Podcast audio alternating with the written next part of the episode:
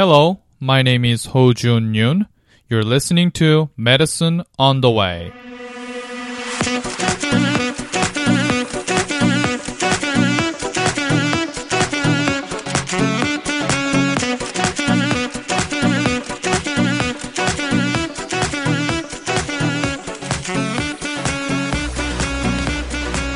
It is August 2013, and this is episode number 12. And today's topic is diabetes insipidus. Diabetes insipidus is a deficiency of or resistance to arginine vasopressin. Before we discuss more, let us briefly review the physiology of arginine vasopressin. The posterior pituitary produces two hormones, arginine vasopressin, also known as antidiuretic hormone, and oxytocin. Vasopressin is synthesized by a polypeptide precursor that is encoded by a gene on chromosome 20. The hormone is stored in neurosecretory vesicles, ready to be released into the blood circulation. What then causes the vasopressin to be released? Specialized hypothalamic cells called osmoreceptors regulate the secretion of vasopressin. Osmoreceptors are very sensitive to a change in plasma sodium concentration. The sensitivity to plasma sodium concentration may be different person to person. However, a set point of sodium osmolarity for vasopressin to be released is generally 135 milliequivalent per liter. In a serum osmolarity above this set point, plasma vasopressin rises rapidly to retain water diluting the plasma concentration a level only 2 to 4% higher than the set point can produce a maximal effect of antidiuresis. When the plasma osmolarity is below the set point, secretion of vasopressin is suppressed to minimize the amount of water retained in the body.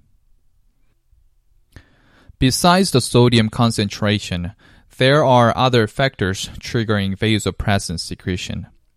They are glucocorticoid deficiency, smoking, acute hypoglycemia, and nausea. Especially nausea is a strong stimulus for vasopressin secretion, increasing plasma vasopressin level up to 100 times. The set point of vasopressin secretion can be reduced by hypotension, hypovolemia, estrogen, pregnancy, and menstrual cycle. The primary function of vasopressin is to increase water resorption in the distal tubule of the kidneys. Vasopressin circulates in the blood and attaches to receptor on the principal cells of the distal tubules. The receptors are called V2 receptors and they are located on the serosal surface of the principal cells. As a reminder, serosal surface is the side facing the blood vessels, and the luminal surface is facing the inside of the tubule where the urine flows. The vasopressin attached to the V2 receptors induces formation of water channels called aquaporin 2 on the luminal surface. The formation of aquaporin 2 permits water to go into the cells, and the water then exits to the blood circulation via other water channels called aquaporin 3 and aquaporin 4. I want to clarify that we're dealing only with water. The principal cells are normally impermeable to water but in the presence of vasopressin, water gets reabsorbed while making the urine more concentrated.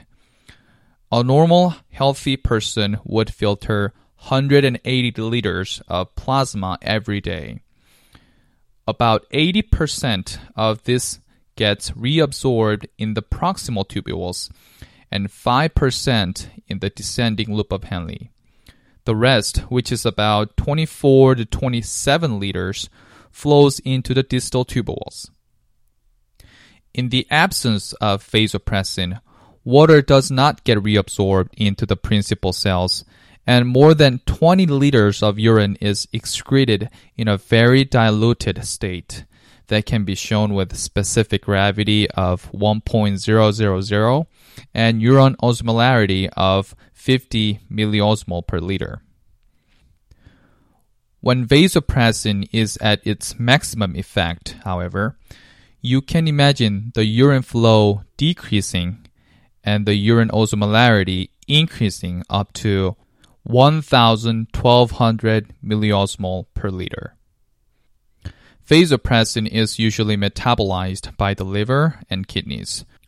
During pregnancy, metabolic rate of vasopressin increases because of production of an N-terminal peptidase from the placenta. Thirst is another important concept when we discuss vasopressin. Our body cannot retain sufficient amount of water just with vasopressin we constantly lose water by breathing vapor out, sweating, and urinating a tiny volume to dissolve the solutes. So we have to hydrate ourselves by drinking water. Thirst is regulated by an osmostat in the hypothalamus. The set point of thirst is roughly 5% higher than the vasopressin set point, this, explains that we feel thirsty and dilute our body fluid after vasopressin exceeds its capacity to retain water. When the secretion or action of vasopressin falls below 80%, urine concentration stops and urine output rises. In diabetes insipidus, polyuria results in only 1 to 2% decrease of body water and this increases plasma osmolarity and sodium concentration and triggers thirst. Knowing how much vasopressin has to be deficient to show the symptoms of diabetes insipidus and how a small change it needs to trigger thirst, we can presume hypernatremia and other signs of dehydration tend not to develop unless there is a defect to feel thirsty or there's no water to drink. Now we have some ideas about vasopressin. Let us get back to our main topic today diabetes insipidus. Remember how I defined diabetes insipidus. Um, when I make each episode of Medicine on the Way, the first sentence is always difficult because I try to give a simple, concise, yet comprehensive definition of diseases. In diabetes insipidus, I gave two components deficiency of vasopressin and resistance to vasopressin. Vasopressin is deficient when there isn't much production in pituitary gland. Reduced production of vasopressin is called central diabetes insipidus and it can be either primary or secondary. Primary central diabetes insipidus accounts for about one third of all cases, and these are usually due to autoimmunity against vasopressin secreting cells in hypothalamus without any lesion seen by MRI. Central diabetes insipidus can be genetic with an autosomal dominant form. A mutation in vasopressin neurophysin 2 gene changes the process of, fol- of folding prohormone, which is precursor of vasopressin. Accumulation of the falsely folded prohormone results in vasopressin re- deficiency, and diabetes insipidus develops gradually over months to years after birth. An autosomal recessive form due to mutation of the WFS1 gene causes Wolfram's syndrome. Wolfram's syndrome is characterized by an acronym DIDMOAD, DIDMOAD, which stands for diabetes insipidus, DI, diabetes mellitus, DM, optic atrophy, OA, and deafness, D. Secondary central diabetes insipidus is caused by a direct damage to hypothalamus or pituitary stalk. The damage occurs with hemorrhage, tumor, infarction, trauma, infection, hypophysitis, or granulomas. Trauma to hypothalamus and pituitary stalk results from surgeries. The surgically induced diabetes insipidus appears usually within 24 hours of procedures and progresses to a period of inappropriate antidiuresis for 2 to 3 weeks. Vasopressin can be also deficient because of increased metabolism or inhibited secretion by excessive fluid intake. During pregnancy, an N terminal aminopeptidase is produced by the placenta. This enzyme destroys native vasopressin. Sometimes the osmostat in the hypothalamus malfunctions. Patients sense more thirst than they should, so they take excessive amount of fluid. As a result, vasopressin secretion is suppressed. These two causes of diabetes insipidus are referred to gestational diabetes insipidus and dipsogenic diabetes insipidus, respectively. We have talked about deficiency of vasopressin so far, and let us hear more about the resistance to vasopressin. When we say the resistance to vasopressin, we can assume there is a problem with the kidneys instead of pituitary glands or hypothalamus. Production of vasopressin may be proper, but action of vasopressin to the principal cells of the distal tubules in the kidneys is not functioning well, and we call this nephrogenic diabetes insipidus.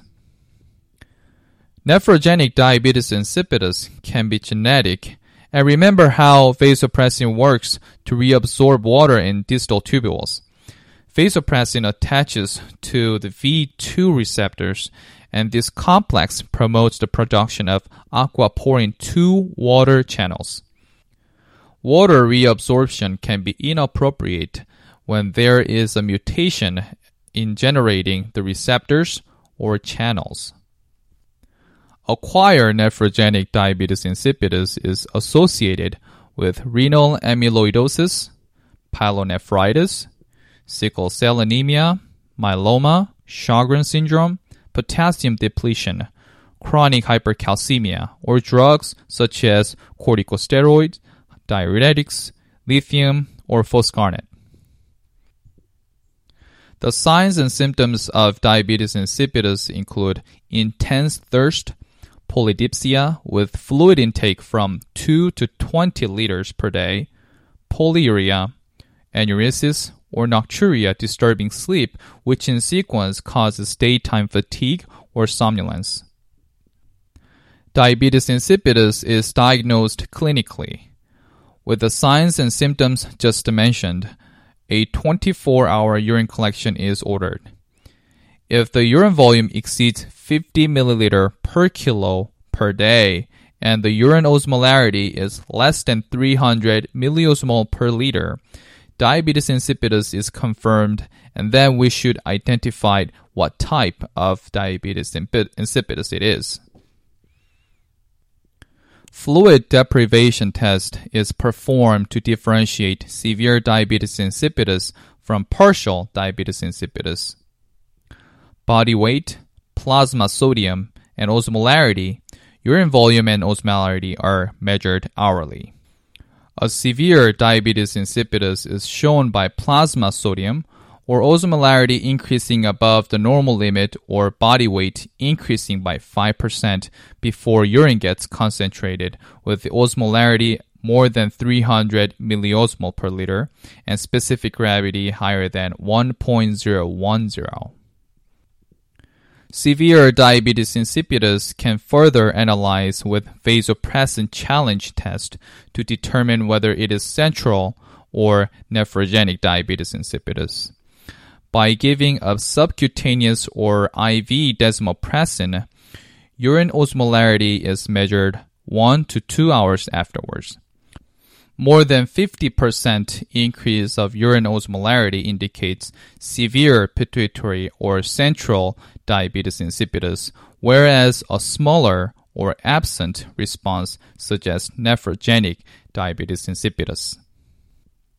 If fluid deprivation test demonstrates a partial diabetes insipidus, measurement of plasma vasopressin with hypertonic saline infusion and continuing fluid deprivation tests are performed instead of vasopressin challenge test. Changes of plasma vasopressin level per plasma osmolarity help determine whether it is central versus nephrogenic diabetes insipidus. These tests may sound confusing because we're dealing with severe versus partial diabetes, diabetes insipidus and central versus nephrogenic diabetes insipidus. So let us dumb it down a little bit. First, we're keeping patients from drinking any fluid to see if their body can reserve water. If they can retain water, the urine gets more concentrated because they're excreting less water. The concentrated urine is demonstrated as noted above. The urine osmolarity greater than 300 milliosmol per liter and specific gravity higher than 1.010. So we're thinking a partial diabetes insipidus in this case. On the other hand, if patients keep urinating large amount even after we stop giving any fluid, their body is not working as it should because they don't save the water. From the water loss, their body weight decreases by more than 5% before their urine gets concentrated. This is called a severe diabetes insipidus.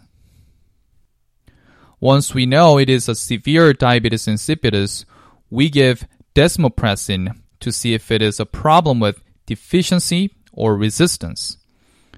When vasopressin is deficient because of less production from pituitary, patients would feel better if we give vasopressin or desmopressin in this case. Their symptoms may disappear and the bodies can concentrate urine after giving desmopressin. However, when their kidneys are resistant to vasopressin, it doesn't matter whether we give desmopressin or not their kidneys are already resistant to vasopressin, so their symptoms and urine concentration remain unchanged even after desmopressin is given. MRI of pituitary and hypothalamus can help differentiate primary polydipsia from central and nephrogenic diabetes insipidus. In normal healthy adults, the posterior pituitary emits a hyperintense signal in T1 weighted mid-sagittal images. However, this bright spot is sometimes absent or small in central and nephrogenic diabetes insipidus. A normal bright spot helps rule out pituitary and nephrogenic diabetes insipidus and suggests primary poly- polydipsia. MRI of the pituitary and hypothalamus is helpful to detect any mass lesion as well. Partial diabetes insipidus generally does not require treatment other than moderate fluid intake. Desmopressin is the treatment of choice for central and gestational diabetes insipidus. Desmopressin is a synthetic vasopressin which works on V2 receptors of the principal cells, reducing urine volume and increasing the concentration. Desmopressin works quickly and with longer duration than the natural vasopressin. It works for the pregnant because desmopressin is not degraded by the enzyme or vasopressinase. Desmopressin can be given orally, intranasally, IV, IM, and subcute. Desmopressin may cause hyponatremia since it helps retain water. However, it is uncommon when minimally effective doses are used and patients allow thirst to occur periodically. Side effects of desmopressin include emotional changes, depression, and agitation. For nephrogenic diabetes insipidus, hydrochlorothiazide has been used as the main treatment. It sounds very paradoxical because we're giving a diuretic to reduce urinary output. However, hydrochlorothiazide has been used for many years for nephrogenic diabetes insipidus, and the exact mechanism of how it works for nephrogenic uh, diabetes insipidus is still unknown. One theory is that an increase of sodium loss by hydrochlorothiazide reduces GFR, which then promotes sodium and water reabsorption in the proximal convoluted tubules. Because a prostaglandin appears to inhibit the effect of hydrochlorothiazide, prostaglandin inhibitors are concurrently used with hydrochlorothiazide. Diabetes insipidus itself does not reduce life expectancy. Diabetes insipidus is rather inconvenient because of the disturbances to normal lifestyles, such as sleep or any activity. Okay, this is it for this episode. Don't forget to subscribe. My name is Ho Jun Yoon. This is Medicine on the Way.